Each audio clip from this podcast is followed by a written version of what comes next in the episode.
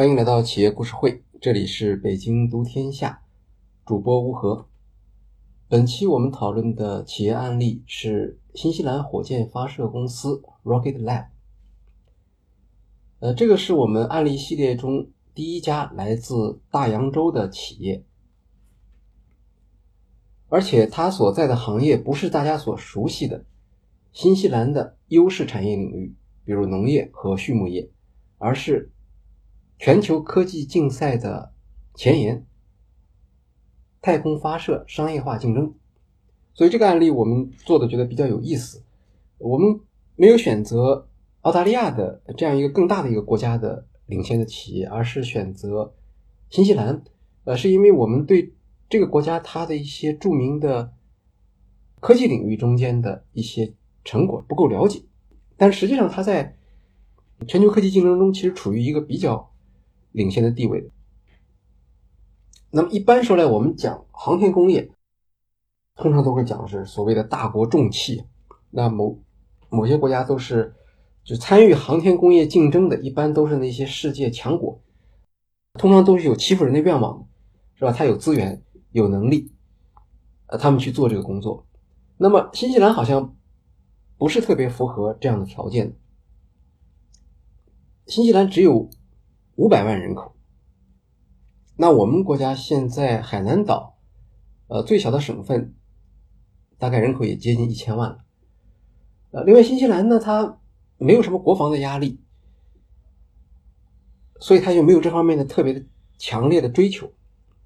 呃，它的地地理位置也比较独特，它距离世界主要的航空市场都超过一万公里。然后我们从技术传播的角度来看，假如这个航天技术开始从当年的德国开始有吧，然后传播到苏联，传播到美国，那么要传播到新西兰去，这个恐怕是需要一个比较长的过程的。而且新西兰本地在历史上没有航空产业的基础，呃，过去的航空史上好像没有提到他们的名字，也没有学术上的领先创新，呃，甚至在大学里边都没有航天工程专业。这个情况当然很正常，因为既然没有市场需求，那毕业生也就没有就业机会，除非他们愿意到海外去工作，那他们索性去海外去上这个学就可以了。那这只是一个方面。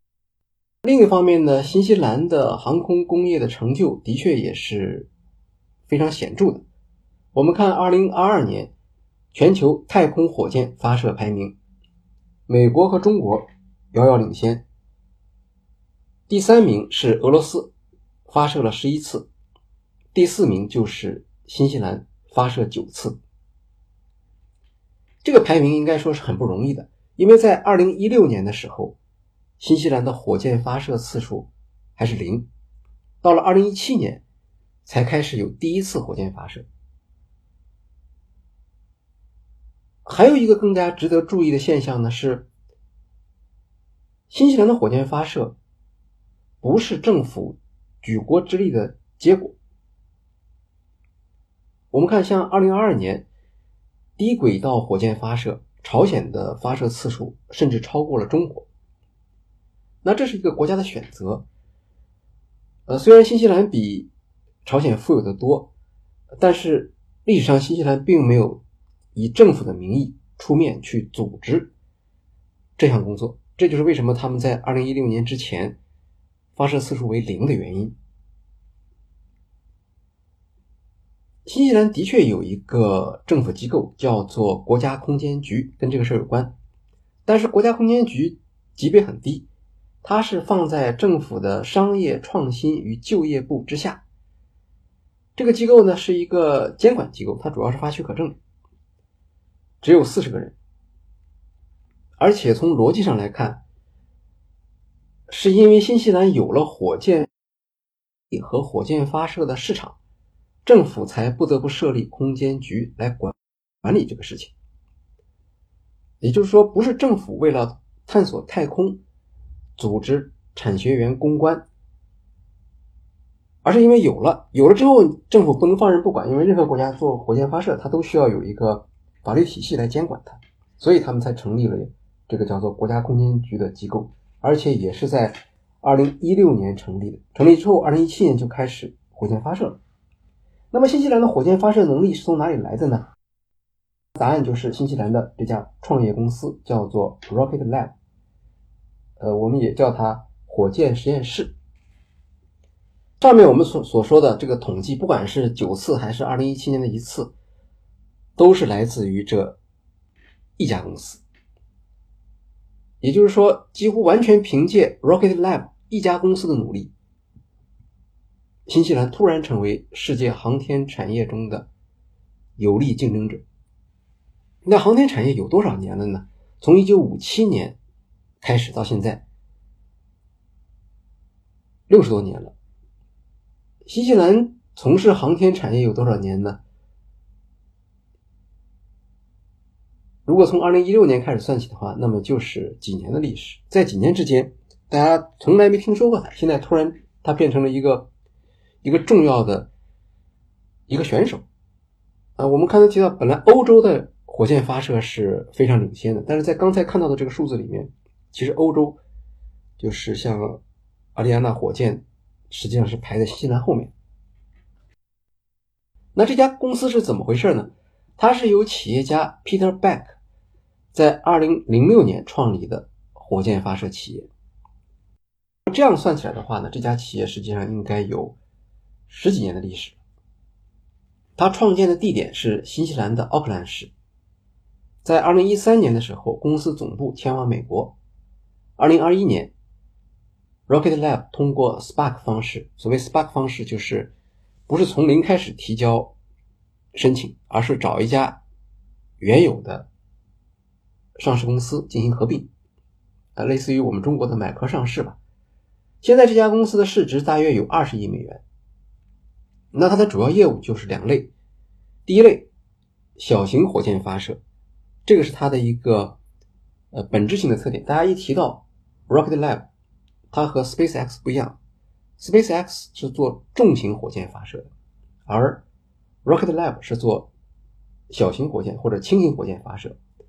这是它的第一个业务。第二个业务是航天器的部件供应。现在的卫星已经跟过去不一样了，过去的卫星是很稀少的，现在卫星是成批生产，所以它需要一些标准的部件。Rocket Lab 就为那些生产卫星的企业或者政府机构提供这种部件上的服务。这方面他当然有优势，因为他是做火箭的，所以他了解在卫星的设计中有哪些地方是需要考虑的。那他的成绩是怎么样呢？二零二二年全年 Rocket Lab 一共完成了九次发射，其中有三次是在美国国内发射。这一年市场排名第一的是 SpaceX，一共发射了六十一次。当然拿 SpaceX 和 Rocket Lab 在现阶段相比好像还不太合适，因为体量差得太远了。不光是发射次数上有将近六七倍的这个差距，而且在发射的能力上，因为它的、呃、SpaceX 能够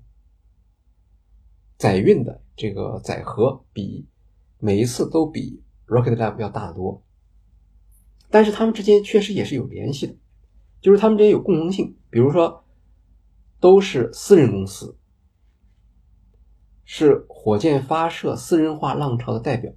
那这个基本上是从两千年开始的，呃、马斯克是这里面的一个代表性的人物，但是除了他之外，不管在美国还是在其他国家，都出现了一个航天发射私有化的这样的一个趋势。那我们国家也是一样，我们称它为航天发射民营化，比如我们在文昌有专门给民营火箭公司提供的发射基地，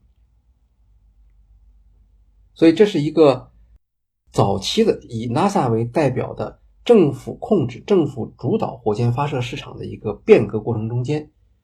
它的一个产物。那像这样一个变革过程中间，会有很多新的企业涌现出来，但是绝大部分企业会失败。而目前来看 ，SpaceX 和 Rocket Lab 是比较成功的两家。而且它跟 SpaceX 还有一个重要的联系，呃，我们在看，呃，我们以前介绍过一本书叫做《发射》，呃，其实他们就是那个那个 lift off 就是他在喊完倒数之后的那个那个口号那个口令。那那本书里当时提到呢，就是叫猎鹰一号是马斯克最早做的啊，他们在瓜加林环礁上做的发射实验是做的是猎鹰一号，但是猎鹰一号呢，它是个短命的火箭产品，一共是发射了五次，失败了三次。后来两次成功了，那么这个火箭就可以用了。可是马斯克就不再继续投入这个火箭了，他把这个火箭放在一边。现在那个火箭的配套供应商什么都还在，但是他不再做这个工作了。对他来说，一个重要的证明已经实现了，一个私人的企业可以制造太空运载火箭。那么接下来他的任务是要去火星了，呃，他要对大家有个交代。那靠猎鹰一号这样的轻型火箭是去不了火星的，所以他接着继续搞越来越多的重型火箭，从猎鹰九号到猎鹰重型到现在的星舰。那这样的话，他原来想做猎鹰一号的时候，其实是有一个市场在自己头脑里面的，他想做轻型的火箭。那么那个时候是觉得重型火箭可以由政府去搞，那我们民营的公司我们做轻型火箭好了。现在他把主要精力放去做重型火箭了，那轻型火箭的市场其实就让出来。那现在在这个市场中间做的最好就是 Rocket Lab。呃，当然这两家公司能够有今天这样的成就和创始人的这个远见卓识，呃，是分不开的。所以当我们说到马斯克的时候，那他就是 SpaceX 的灵魂，而 Rocket Lab 的灵魂就是 Peter Beck。当然马斯克他是有一定的争议的，因为作为一个外行进入这个航天发射企业，他其实呃很多的创意实际上是他和他的同事们一起发展出来的，呃，但是今天因为他嗓门比较大，所以其他的人的贡献就被压制下去了。但是 Rocket Lab 不一样，当大家说到 Rocket Lab 的成功的时候，那一般都会承认他的创始人 Peter Beck 呃，绝对是他的绝大部分成功的来源。然后他俩对比也挺有意思，你看马斯克是一个国际级的网红，而 Peter Beck 可能连地方网红也算不上。呃，据说在新西兰，包括他在自己的家乡，那如果问有你听说过 Peter Beck 吗？很多人会说不知道。生活轨迹不同，马斯克在做 SpaceX 之前，他就已经是亿万富翁了，而且创建过多家成功的企业，啊，是互联网英雄。那 Peter Beck 不一样， Peter Beck 其实年龄上比马斯克还小一点， Peter Beck 大概是七六年生的，比马斯克小五岁，但是他不是一个互联网产业中的创业者，他唯一的创业经历就是 Rocket Lab。 而且 Rocket Lab 在创业之前他也没有什么积累，就是可以说是白手起家。那么还有一项差别也是值得提一提的，因为马斯克带动了 SpaceX 的成功，他证明了即使你没有航天工程专业的学位，你也有机会成功创建一家火箭发射企业。不过马斯克呢，他至少有一个物理学的本科学位。到了 Peter Beck 这边，就进进一步的颠覆了航天工业从业者的资历要求，他非但没有航天工程专业的学位，Peter Beck 连大学都没有上过。那 Rocket Lab 成立的时候他还只有三十岁，而他之前的工作经历中也没有航天工业这方面的资历。Peter Beck 出生于新西兰 Invercargill 市，这个城市是新西兰的南岛的南部。新西兰分为两块，南岛和北岛。我们说到它在南岛的南部，据说这是世界上最靠南的城市，而且是一个小城市，大概只有五万人这样一个水平。如果没有 Rocket Lab 这个案例的话，完全是不知道有这么一个城市的 Invercargill。 那么在网上一查，新西兰旅游局在中国推荐旅游城市的时候其实还提到它，而且还有一些详细的介绍。呃，不知道我们国内有多少人曾经去过这个城市，但这个城市呢确实有名人，他出过一位世界级的名人，叫做 Burt Munro。Munro 是一个摩托车的赛车手，年纪很大的时候，大概快七十岁的时候，创造了一个 一千 C C 以下的摩托车的赛车记录，而且到现在一直还还保持下来。他不光推动了整个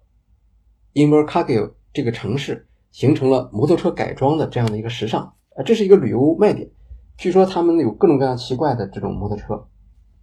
然后他也是城市的旅游号召嘛，很多人虽然没有去过这个城市，但是通过电影说不定了解过他，因为在二零零五年的时候，英国演员约翰·霍普金斯啊，这个是国宝级的演员，他主演了一部电影叫做《世界上最快的印第安摩托》，里面其实就是讲啊芒若的这个故事。那么在旅游指南上，除了讲摩托车之外，还会提到其他的一些观光景点，其中有一个观光景点叫做 Southland 博物艺术馆。那这家博物艺术馆就跟 Peter Beck 有关系了，因为他的父亲曾经在长达二十三年的时间里担任这家机构的负责人。所以据说在 Invercargill 这个城市里，你问 Peter Beck 没人知道，但是问他爸爸，多数人都会知道他。那 Peter Beck 他是一个从小就喜欢制造火箭的这样的一个小孩，但是呢新西兰呢没有这个产业，所以当时在中学里的时候，那个就业指导老师就建议他从事金属加工，原因是因为他在中学的时候他就做兼职，那兼职呢就去做一些金属的成型加工，包括模具这样的工作，当地有一定的工业基础。中学毕业之后 Peter Beck 没有上大学，呃，可能在新西兰有这样的选择的人是挺多的，后面我们还会提到。那么不上大学呢，他就进了一家新西兰著名的家电品牌啊，应该说是世界著名的家电品牌，叫做 Fisher Paykel， 到这家公司里面去做学徒。Fisher Paykel 在中国卖的应该也是不错的，他现在是被海尔收购了。那他当时的工作是做模具开发，老师是来自英国和荷兰的两个老技师。这个新西兰的学徒的传统可能跟欧洲的传统是一致的，它跟美国不一样，所以他的学徒制是非常严格的，而且学徒制期间学习的也不光只是一个狭窄的专业技能，所以他的学徒期很长，需要四年的时间。那后来记者去采访这家公司的时候，人家说他很聪明，说他三年就出师了。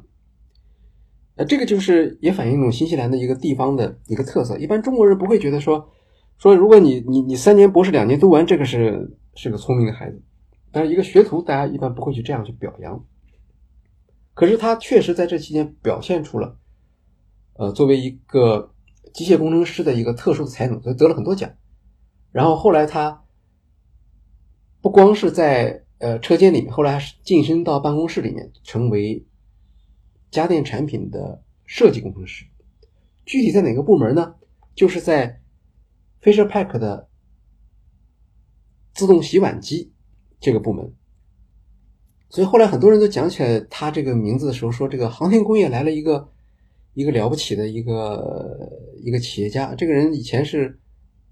造洗碗机的。但是 Fisher Paykel 是一个世界上的高端的家电产品的生产商，所以他有很多在当时看来是非常领先的加工设备，比如说数字化的切割工具，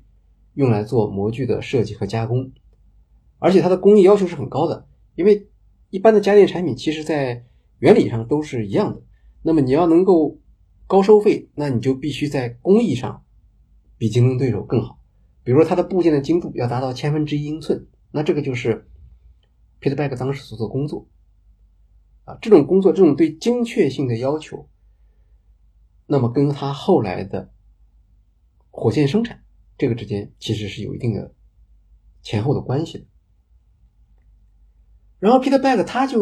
特点就是他喜欢这些高精尖的设备，然后用这设备去做很多他自己设计的实验。那他有一个工作上的特点，就是长时间的加班工作，啊，据说他那个时候就已经是经常加班加到夜里两三点钟。那么不是所有的人都愿意这样做的，而且这个做法在在工厂里面经常也会受到一些限制。比如说他这个加班的行为就受到了人力资源部门的关注，啊，这既既有涉及到安全性的问题，啊，也涉及到工厂这个规章管制的问题。另外呢，工会的员工也不喜欢他这样做，对吧？你你你你给一个资本家这样卖命，那你就是一个公贼嘛。所以后来他没办法，他就每天下午五点钟，他就跟其他的员工一样打卡下班，然后再回来，因为后面就是他自己的时间了嘛。但是你看啊，这个年轻人他虽然那个时候工作这么紧张啊，然后他痴迷于技术，可是呢，他并不影响他的社交工作。其中一个证明就是他在 Fisher Paykel 工作期间找到了他的女朋友，当然就现在他的妻子了。这个说明他不是一个那种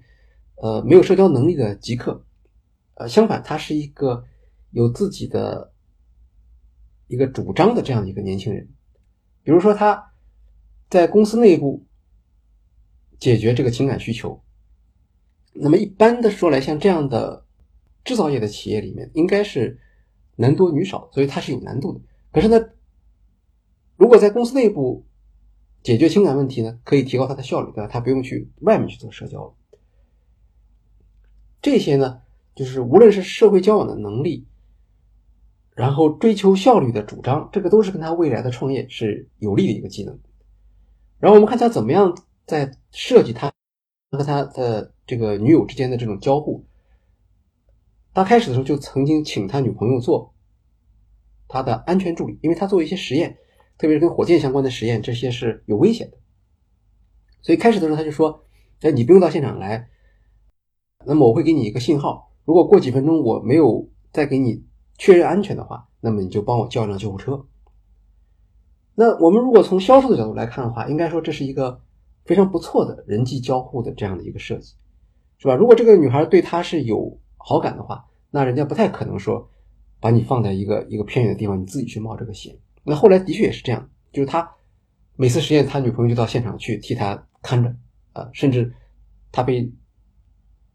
这个爆炸的气浪炸上天的时候，呃、他女朋友也也也会在现场去看到这种情况。那这样的人才能够最后走到一起去嘛。然后在这个期间，他还是继续在研究所谓的火箭发动机设计。呃，但这些研究的话还得有成果，你不能光是去做这个东西嘛。他就想着去参加一些展示的活动。那最好的展示活动是什么？就是比赛。所以他选择的是自行车赛车。哎，自行车赛车的话呢，大概用火箭做动力是非常有优势的，因为这个摩托车不一样，摩托车你你好歹你还有一个发动机，自行车是完全没有的。所以他就设计了一款蒸汽火箭，这个叫做入门级的火箭，装在自行车上，买了两个自行车的轮子，在轮子中间呢，这两个这个自行车看起来挺怪，就是这两个轮子的间距比较长，因为中间它要装这个发动机嘛。然后骑的时候，他得趴在这个上面，这个姿态就像是当年 Burt Munro 骑摩托车的样子。这个照片现在在网上都可以看到。然后它也挺危险的，因为那个发动机的喷气口就在它的这个这个座位屁股底下。那么这个车时速快到什么程度呢？时速要快，在比赛的成绩要达到每小时九十英里。但他自己说他其实的时速是可以超过每小时一百英里，这是自行车。不过这个自行车如果你速度快了以后，就会带来一个问题，就是减速怎么办？因为当你自行车达到九十公里的速的时候，其实他是不敢去做刹车动作的。然后这个时候他怎么办呢？他知道他本来不是趴着嘛，他就只好把身体挺起来，挺起来的话利用风阻，然后等他降到，据他说是降到六十英里以内，这个才有才敢去摁这个闸。所以这个车一旦启动了，不管这个车往哪方向开，中间都不能停了，你都不能做任何的犹豫和。这个经历呢，是对他来说是一个呃挺精彩的这样一个经历，因为自行车的赛车世界上也是有一帮人喜欢的。现在我们在网上去查 Peter Beck 和自行车赛车，就还能看到他当年比赛时候的资料，包括他那辆车，他怎么骑在车上，这些资料都有。这些人可能跟火箭没有关系，呃，但是他们对自行车赛车的痴迷，所以他在这个领域中间他就有了一定的名气。而且呢，特别重要的是呢，大家都会关注到他是怎么样实现这个速度的。那这个时候我们还能看到他当年的设计的这个火箭发动机的样子，然后很多人评论说这个发动机是一个杰作，一个大师级的作品。好，他当然也知道自己的发动机很不错了，那么他还想提高发动机的能力，这个时候就不能靠做自行车了，后面还做各种各样的实验，包括单人火箭把这个人飞到天上去。当然更合理的是去做汽车的这个赛车啊，因为现在汽车的赛车的极限速度应该就是由火箭发动机来驱动。不过在他这样在这个继续做实验寻求这种快乐的时候呢，他的生活发生了一些变化，因为他女朋友找了一份新的工作。这可以理解，因为中国企业起来以后，像 Fisher Paykel 这样的家电企业都已经不行了，那么就到另一个城市去，他就毫不犹豫地辞了职，跟着他去了，反正他有手艺。那到另一个城市之后呢，去做什么呢？去做了一家叫定制游艇公司，到那里面上班当工程师。这个定制游艇公司啊，他们有一些奇怪的工作，比如说老板给他一个任务，让他把一个门把手啊反复的去擦拭，目的是什么呢？是降低这个门把手的重量。因为对于高级游艇来说，重量是一个非常敏感的因素，他们是以盎司为单位来考虑克扣游艇的重量。而这个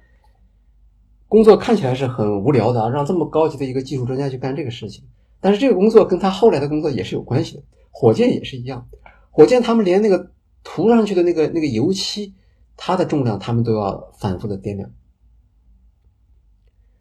当然他的主要工作还是技术性的，其中一项工作是要解决噪声难题。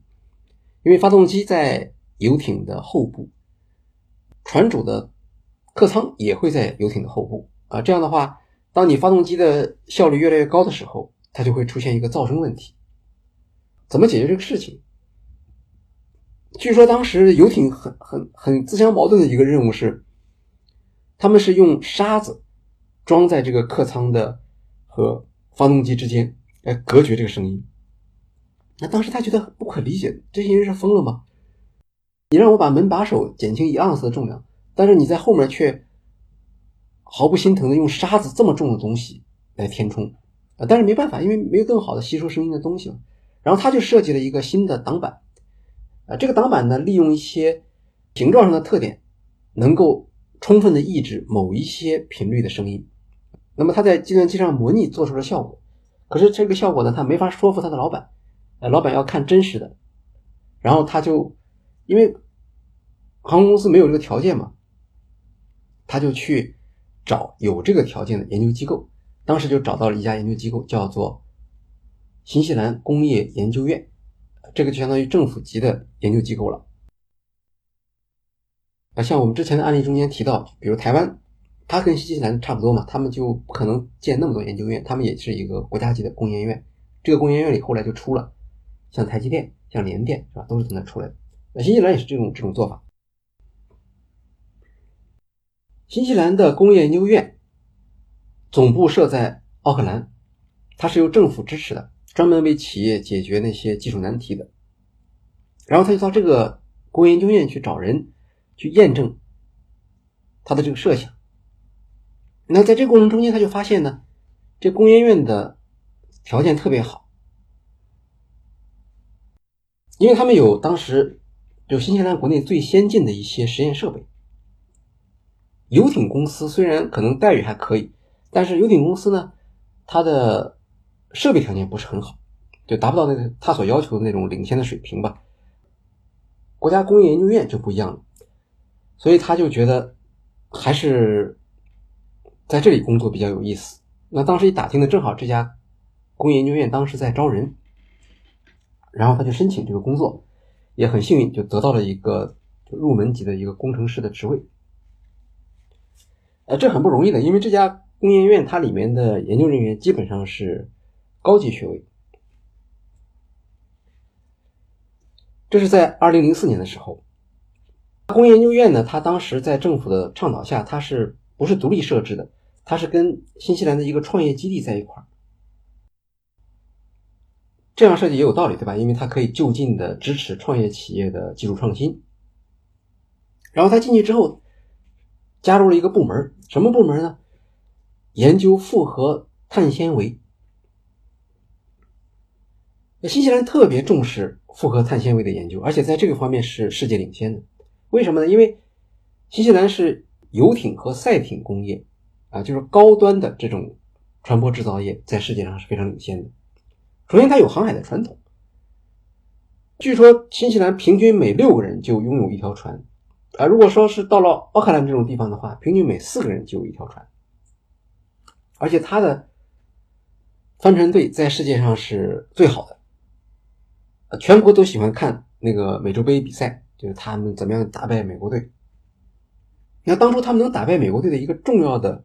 技术条件，就是因为他们率先在赛艇制造上面使用了这种复合碳纤维的技术。复合碳纤维主要的特点是重量轻、强度高啊，然后弹性也好。那 Peter Beck 在工研院里面主要是负责复合碳纤维材料的强度测试啊，因为强度测试它主要不是一个就是一个物理学的问题，它是一个工程的问题，你能不能设计出一些巧妙的方法，能够低成本的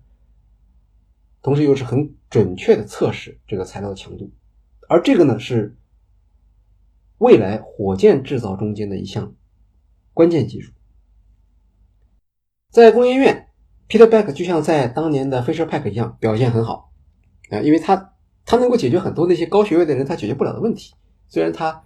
呃拿不出自己的毕业证书来。当然这时候也也会有也会有些困难，比如说有一次法庭来请工研院出一个专家去作证，工研院就说我们这儿 Peter Beck 是非常合适的一个人选，但是法庭就说不行，说你看这个他没有学位证书啊，说我我无法来来说服别人啊，所以这里面就会看到，即使是在新西兰这样的国家中间，他没有学位也有他不方便的地方。那么在了工研院到了工研院之后呢，他有了更好的设备，他继续做他的火箭实验。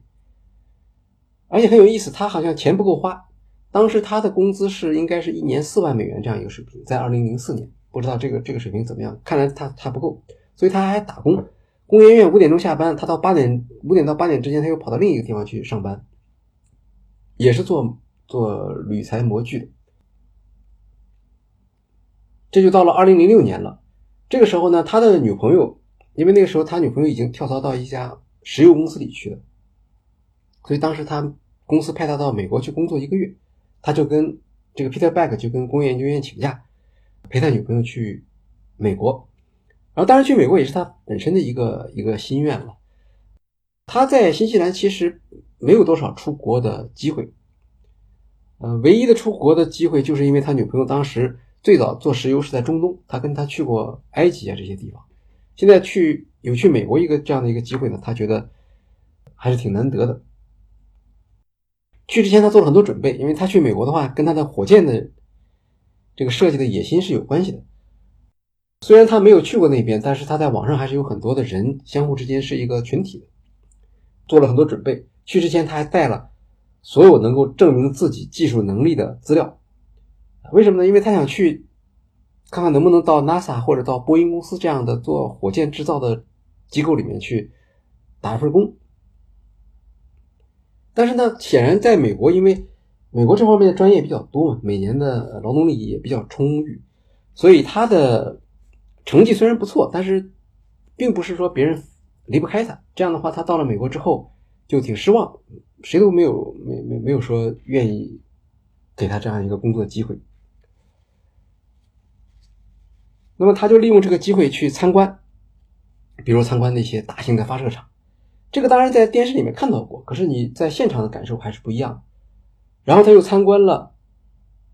NASA， 参观了那些军工企业，就是那些制造火箭的公司，呃，像洛克希德马丁啊什么这这这样的一些公司。另外他也到了著名的摩哈比沙漠啊，因为摩哈比沙漠原来是航天飞机的基地嘛，后来就变成了一个呃美国航天产业的创业公司集聚的这么一个地方，所以他见到了不同的类型的人。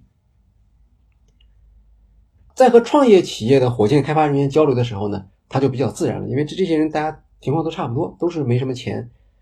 然后不能像 NASA 或者像那个波音公司那样啊有那么好的设备，大家都因陋就简。然后在讨论的时候，他发现大家的情况差不多。因为在新西兰的时候呢，他会觉得美国在这方面非常领先嘛，呃，但是到了现场观察之后，因为创业企业没有什么可以隐瞒的，所以他看到的基本上是真实的东西。呃，他发现这里的设备，他也知道和他们在新西兰用的是一样的。然后发动机，大家做发动机的思路也都差不多。然后在工作中间所遇到的困难，这个很重要。他觉得解决不了或者头疼的问题，那美国人也一样解决不了。那个时候他还不知道马斯克的 SpaceX， 也不知道贝佐斯的蓝色起源，但是大致上创业公司的情况他还是整体上是了解的，而且创业者们给他介绍的当时美国航天工业的这个情况，他也觉得是认可的。因为像 NASA 和传统的大型军工企业都出现了思维方式落后于时代的这样的一种危险，就是他们还用他们传统的做事的方式，他们很习惯，但是他们不知道现在用很低的成本，用通用的设备或者用通用的这种材料就可以完成他们以前过去要花很大力气才能做的事情。所以不管是软件啊、传感器啊这些等等，都已经成本降低了很多了。美国之行虽然只有一个月，可是对他个人却产生了一个非常大的一个冲击，对吧？首先是他受到了鼓舞，他看到了那些发射场，他觉得这个离火箭发射的距离从来没有这么近。那第二呢，他看到了传统企业的一些弱点，同时呢也看到了现在这些新企业他们的想法或者他们的思路，实际上对他来说并没有什么好像是有多么大程度的领先，就至少是他也可以做到。这样的话他就在他自己的生活中就做了一个重大的一个一个决定啊，那么他现在可以跳到这个行业里面去，开始大干快上了。当然在个人生活中他当时也有点困难，因为他已经三十岁了，这个时候没有学位的一些缺点大家可以想象，这都已经出来了，对吧？然后虽然大家都承认他是一个出色的技术专家，但是好像也没有什么特别大的晋升的空间了。相反呢，他的美国的那些同行们，他们在造火箭的事上好像是你追我赶，做得非常快，如果他不加紧的话，那他就可能被他们所抛弃了，或者被大家甩在后面，那就错过了这样的一个一个千载难逢的民营火箭发射的这样的一个机会。这样的话使得他在回到新西兰之后就很快下定了决心，自己就要创办一家火箭发射公司，名字也是他起的，就叫 Rocket Lab。 然后他还 解, 解释过为什么他后面加上 Lab， 就是这个实验室的这个名字，其实主要是因为他还是觉得自己的底气不足嘛，说你只是一个 Rocket 的公司的话，别人就会觉得你应该马上拿出一支火箭出来，但是如果你说是一个 Rocket Lab， 那么大家就知道了，呃，你还在研究中间，那么你不一定有很多的火箭。同时呢 Lab 的这个它的字面含义却可以提升你的信服力，呃，大家会觉得这这个这是一个是国家机构还是什么东西。所以这是他回国之后开始创业自己的一些想法。那么本来美国其实是最好的地方，但是因为他在美国没找到工作，所以他没办法留下来。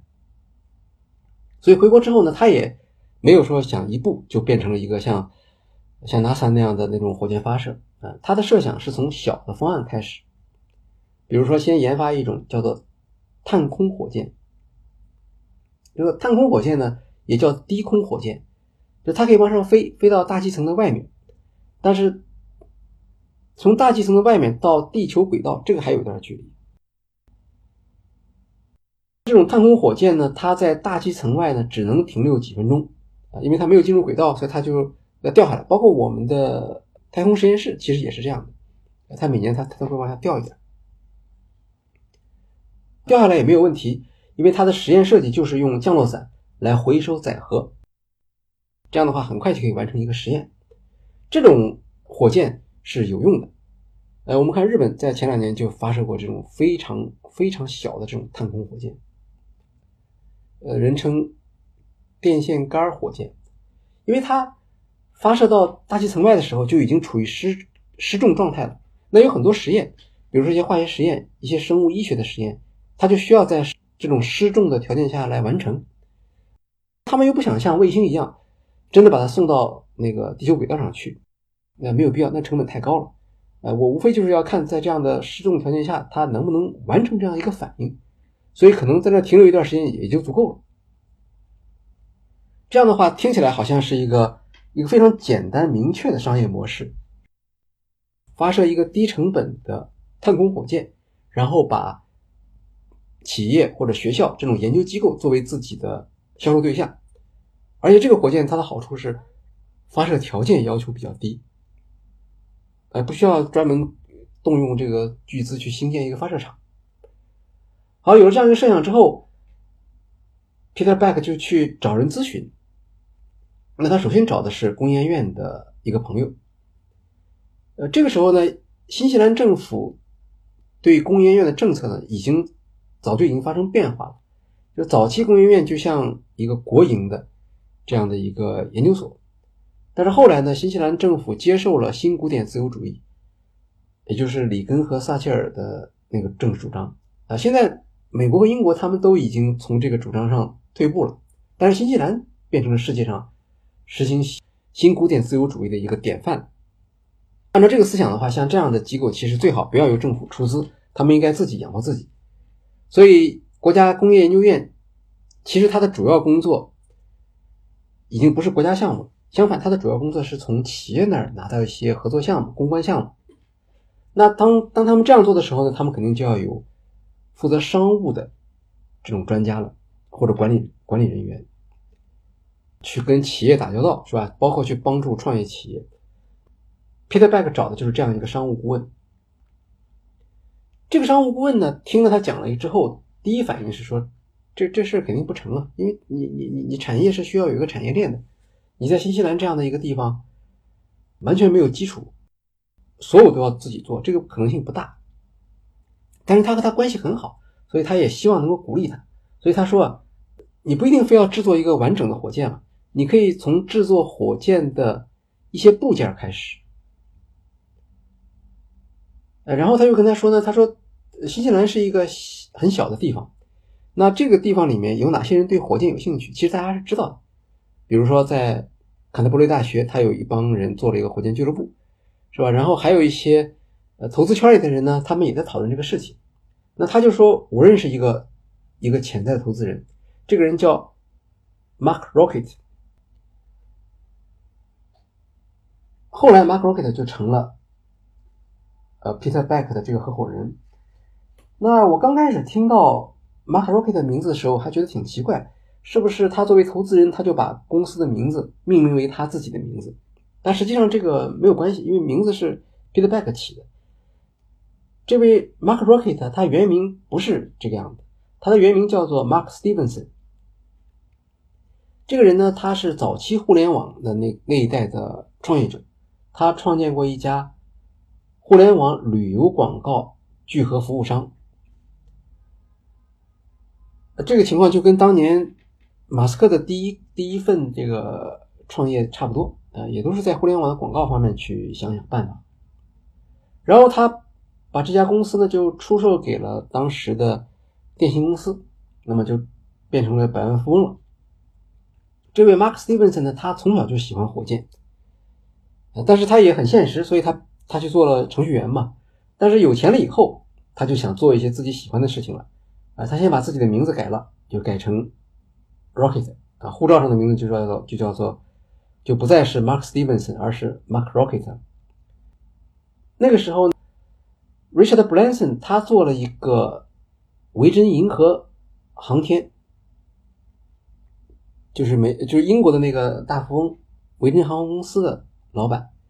啊，他说要把人送到太空，那卖座位，一个座位是二十五万美元，这位Mark Rocket 就买了这个座位，但是他到今天好像还没坐上去。那个时候买座位的人挺多的，马斯克也买了。然后在新西兰有一个问题啊，就是因为它本地没有这个工业，所以就没有什么可以投资的航天项目。这样的话 Mark Rocket 其实没有花掉多少钱。那么见到了 Peter 这个 Peter Beck 之后，他们两个人就有一番交流。Peter Beck 给 Mark Rocket 留下了很好的印象，因为他是长期在思考这个问题，所以有一套完整的方案，特别是这个探空火箭到底怎么做，用什么材料，什么样的发动机，成本是怎么样，他至少他说的是头头是道、呃、这个跟他以前见过的人就不一样。所以经过一番背景调查之后， Mark Rocket 就表示愿意合作，然后他出资三十万美元，占Rocket Lab 里面的 百分之五十 的股份。那前面提到今天它的市值是二十亿美元吧，在当时呢呃，这个比例呢双方都认为是合理的，因为对于 Peter Beck 来说 Mark Rocket 是唯一的愿意出钱的人，所以什么样的条件他可能都要接受的。而对于 Mark Rocket 来说，这个事情也是风险特别大，所以他自然他要占多一点的股份。然后那个时候 Peter Beck 为了争取他说，我这个探空火箭可以发射一百七十五磅的载荷，然后 Mark Rocket 的意思就是说不用那么多，你能发射五磅的载荷到天上去就可以了。实际上事后 Beck 说他其实对于未来的火箭的发展还有更进一步的想法，但是他没敢告诉 Mark Rocket， 因为那个后面需要的投资的额度是当时他们不可想象的。那么他只有这么一个合伙人，他还怕他跑了。那三十万美元去创立一家火箭发射公司，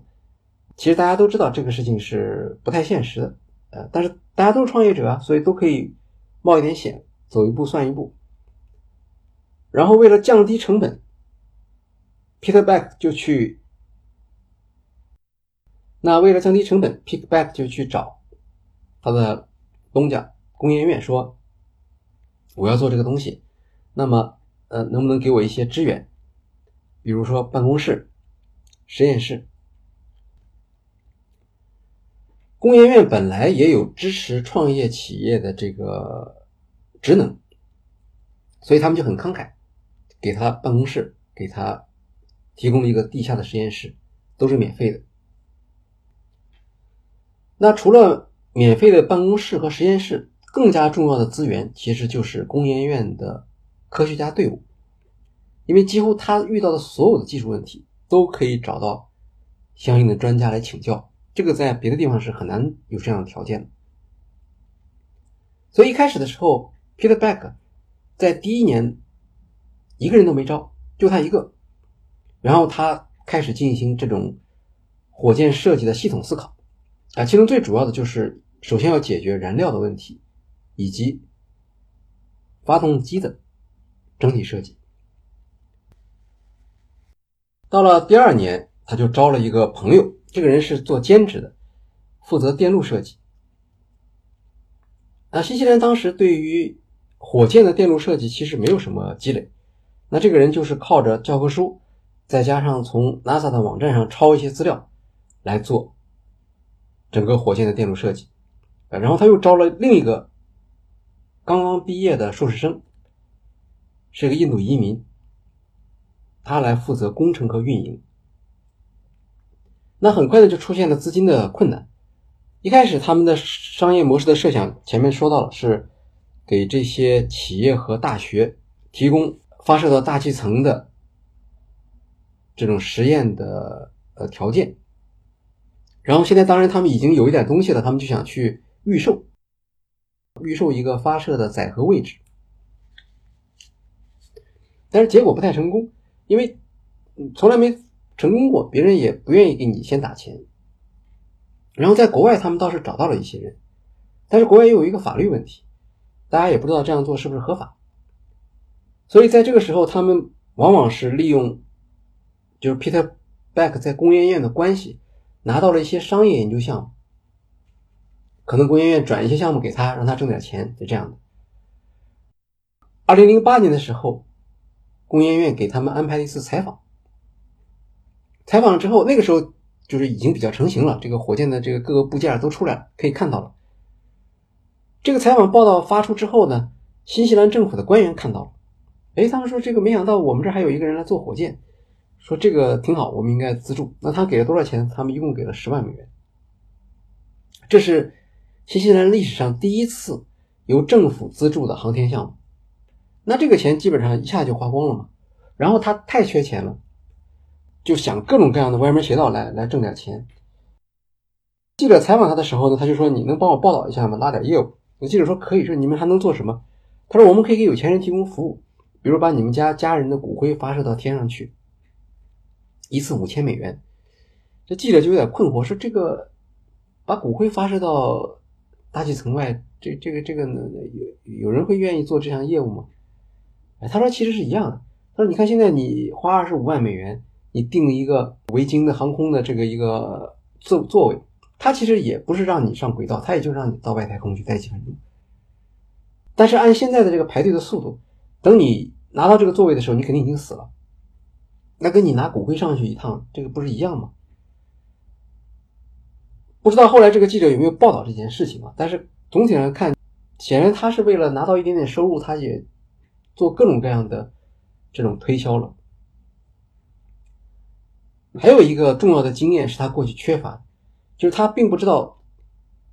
火箭的研发的周期总是比计划的要长得多啊。今天当然他现在会跟后面的人说，他说你其实要要有一个指数，这个叫什么指数？就是派指数，你用派乘以你原来的预计的时间，原来你预计一年，实际上恐怕要三年多才能够做成。所以本来这是二零零八年要发射，发射之前他请人来做来做这个介绍，然后来吸引别人的注意，拉点客户。结果呢二零零八年还是没有发射，等了足足一年，到了二零零九年十一月，这个时候才开始发射。呃，这时候发射的时候也有好条件，因为二零零八年 SpaceX 的猎鹰一号发射成功了。呃，但在当时其实客观的说，今天我们知道这个发射成功是一个里程碑的事件，但在那个时候其实美国航天界并不看好 SpaceX。 就算它发射成功了，他们也觉得那只是一个那是一个轻型火箭嘛，是一个小孩的玩具，就是满足一个像马斯克这样的一个亿万富翁的个人个人偏好啊，没有什么实际意义。那在新西兰就更是这样了，他们自己觉得很好，你看 SpaceX 他们成功了，我们也能成功。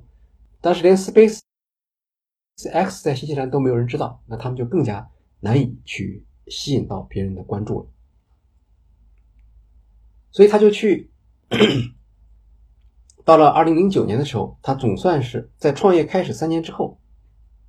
他们总算是等到了发射的这个机会来了。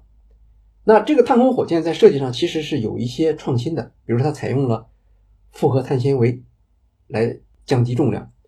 它使用了 Peter Beck 个人开发的这种燃料配方啊，他们还甚至发明了一些新的耐火的涂料，主要是为了降低重量。好，到发射的时候它就需要有场地了，这个场地向哪找？虽然是太空的，就是这叫探空火箭，场地要求不高，但是也最好是在一个外海。然后他们就找了一个银行家，在他的私人岛屿上建了一个发射场。按照后来的描述来讲，这个发射场其实比较简单，他们用推土机就可以很快的搞出这么一个发射场出来。那这个银行家为什么会愿意支持他们呢？是因为当时他们在跟他联系的时候说想想借用他的这个岛来发射，那银行家说可以，但是我要看看你们的工厂。他就去了 Peter Beck 的工厂参观，去了工厂之参观之后，他就印象特别好。首先一家工厂作业现场的管理，这个基本上一看就可以看出来的，东西是不是摆放的井井有条，是吧？路线是不是合理？工人的这个作业的这个环境是不是整洁干净？那么在这个方面，其实 Fisher Paykel 的经验就派上了用场了。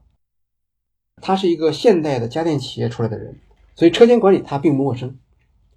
这首先给别人一个好的印象。第二个呢，这厂里头有大量的半成品，就是光那个火箭的壳子就好几具，然后它不是一个一次性的买卖，这个也给人一个很好的印象。这些方面呢，其实都不是偶然的，这是 Peter Beck 个人精心设计的一个结果。我们可以看到他早期，也就是说在二零一六年以前吧，那都算早期，凡是到他的工厂去拜访的人回来之后，人人都对他有一个非常正面的评价。这个不是一个简单的一个呃，一个工厂设计的问题，这实际上是一个创业者的一个市场营销或者说销售的一个策略。很多人在总结他的经验的时候，大家都会提到他特别善于去说服这些现场参观的人。第一，你来了有好的印象；第二呢，所有的设计他都亲力亲为，所以你所有的问题都难不倒他。那么有了这两项，大家对他的印象就完全不一样了。后来这个银行家不光把场地借给他，还把他作为自己的一个项目也投了资，甚至介绍其他的这个新西兰的有钱人来给他进行投资。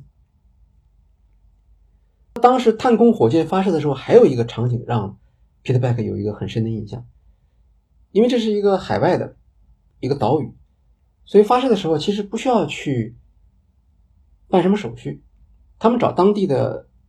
管理机构问了一下，那当地政府说呢，说我们不能批准你发射火箭，但是我们也不能反对你发射火箭，没人管。然后他们找航空公司问有没有航路经过这个地方，没有，呃，渔船也非常少，所以基本上不用办什么手续，就是你想发射就发射了啊。这个在美国这种地方是，或者在其他的航天工业领先的国家可能是不可想象的。二零一九年的这次探空火箭的发射，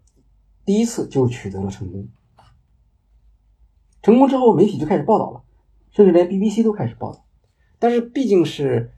呃新西兰嘛，它没有多少人关心这一块东西，所以报道之后这个事情就到此结束了。然后 Peter Beck 就很生气，他说在美国的话，如果我们能够把一个探空火箭发射上去，而且第一次就发射成功的话，那我们就可以去去谈这个筹资了。但是这儿不行，所以他就觉得很很很很沮丧。但是呢，他的这个发射还是引起了一些重要的部门的关注。虽然新西兰这边不关注，但是在美国有人关注他，盯上他了。这个实验在美国本土一万多公里以外，但是美国的相关部门立刻就注意到了。这是到了二零一零年初，呃，也就是发射之后没多久 ，DARPA 国防高等项目计划局。如果大家听过我们之前的案例的话，我们是花了五期来介绍 DARPA。 现在我们又看到它的名字。你看这个时候 Rocket Lab 多少年呢？ Rocket Lab 这时候才三年多嘛，对吧？三年多，其实前面的两年多就等于没有意义啊，因为它没有做过任何媒体的报道，没有东西可给人看。这是它刚刚发射成功， DARPA 就来了。所以虽然是在一个很远的地方，像 DARPA这样的组织真的是对新的冒头的这种技术创新是非常敏感，我们可以甚至说它是阴魂不散，哪哪都有它。当初马斯克在做这个东西的时候， DARPA 也找到他了，而且 DARPA 是不光给了钱，还给了猎鹰一号的第一份第二份合同都是 DARPA。 那为什么给合同呢？后来 DARPA 还解释了，说我们就看这个马斯克不不是特别的那个靠谱，我们得用合同盯着他，因为我是有合同在手上的，我就可以监督他的工作。呃、他们之间的确也发生了很多的争执。那现在就轮到了 Rocket Lab 了。好 ，DARPA 来找他的时候，不是为了帮助他发展火箭项目，因为这个对 DARPA 来说不是当务之急啊。美国当时有好几家已经做得很不错的公司了，那么。但是 DARPA 也看中了 Rocket Lab 有一些独特的地方，跟别人不一样。比如说什么呢？它是它有一个燃料的配方跟别人不同，启动特别快。还有呢，它的材料也让人觉得不一样啊！美国的那些火箭没有一个是用复合碳纤维来做的。好，他说我手上有一个项目，呃，不是你这种太空火箭，就是一种普通的这个军事用的火箭，但是呢，要发射的要快，同时呢又要便宜。那当时他为什么要做这个东西呢？就是那个时候啊，美国军方有个要求，说现在这个世界越来越不安全，哪个地方突然出事儿，那我们是不是能够立刻发射一个什么东西到那个地方去？呃，我也不需要它在这停留时间很长，你就赶快把它现场的那个照片传回来就行了。那这个工作呢，他们就发现了 Rocket Lab 的这个火箭，它的这个能力正好可以干这个事情，所以 DARPA 就给了他一个订单，技术指标是二十秒之内完成发射，高度两千五百英尺，而且一个士兵手持就可以发射。据说这是 DARPA 第一次向一家海外的火箭公司提供资金。这个事儿呢不容易，因为 Rocket Lab 没有什么拿得出手的东西，他除了成功发射一次之外没有什么东西。而 Peter Beck 这个人的背景又很可疑，是吧？他他没有资质啊。好在 DARPA 是实行项目经理负责制，啊，如果是其他的这种企业，光是审批的过程中间，大概 Peter Beck 就会被枪毙去。然后我们看到他给了多少钱，前后 DARPA 一共是给了 Rocket Lab 五十万美元。啊，那他成立的时候五十占了这个 百分之五十 股份的那笔钱一共才三十万美元，所以这个钱对于当时的 Rocket Lab 来说真的是可以说是雪中送炭。那么为什么是五十万美元这个额度呢？呃，如果大家听过我们之前的案例可能还会记得，就是 DARPA 的项目经理在五十万美元以内是有自主权的，你可以不事先不经过局长的批准就把这个钱直接开出支票，这是他们的权限。当初他们给马斯克 SpaceX 也是给了五十万美元，所以 DARPA 整体上来讲 DARPA 其实是看中了他的这个发射能力。然后他当然也知道像这种小企业平时都是半死不活的，这种这种项目他们是很难拒绝的。但是在 Rocket Lab 内部要不要接受这个项目却发生了一些争议，主要是两个创始人，就是 Beck 和 Rocket。 争议在什么地方呢？就是据说他们俩在成立这间公司的时候就有一个共识，说我们不能把这个火箭用于杀人的目的。那这样呢也就意味着他们不能接受军方的项目。 DARPA 我们知道他虽然不太强调他和国防部的关系，但是 DARPA 毕竟是一个军方背景的这样的一个组织嘛，所以 Rocket 他就反对 Beck 来接受 DARPA 的项目。而且呢接受这个项目还意味着要暂停下一代火箭的研究，对吧？因为他要的是那种手持式的发射，和他们要做的那种太空运载火箭，这个完全是两个不同的概念。但 Peter Beck 就不一样，他说我们没有别的选择了，现在这个如果再下去的话我们就肯定就破产了。因为他说我自己的房子我都已经二次抵押了，然后他的太太在有了小孩之后就没有工作，也在家里头，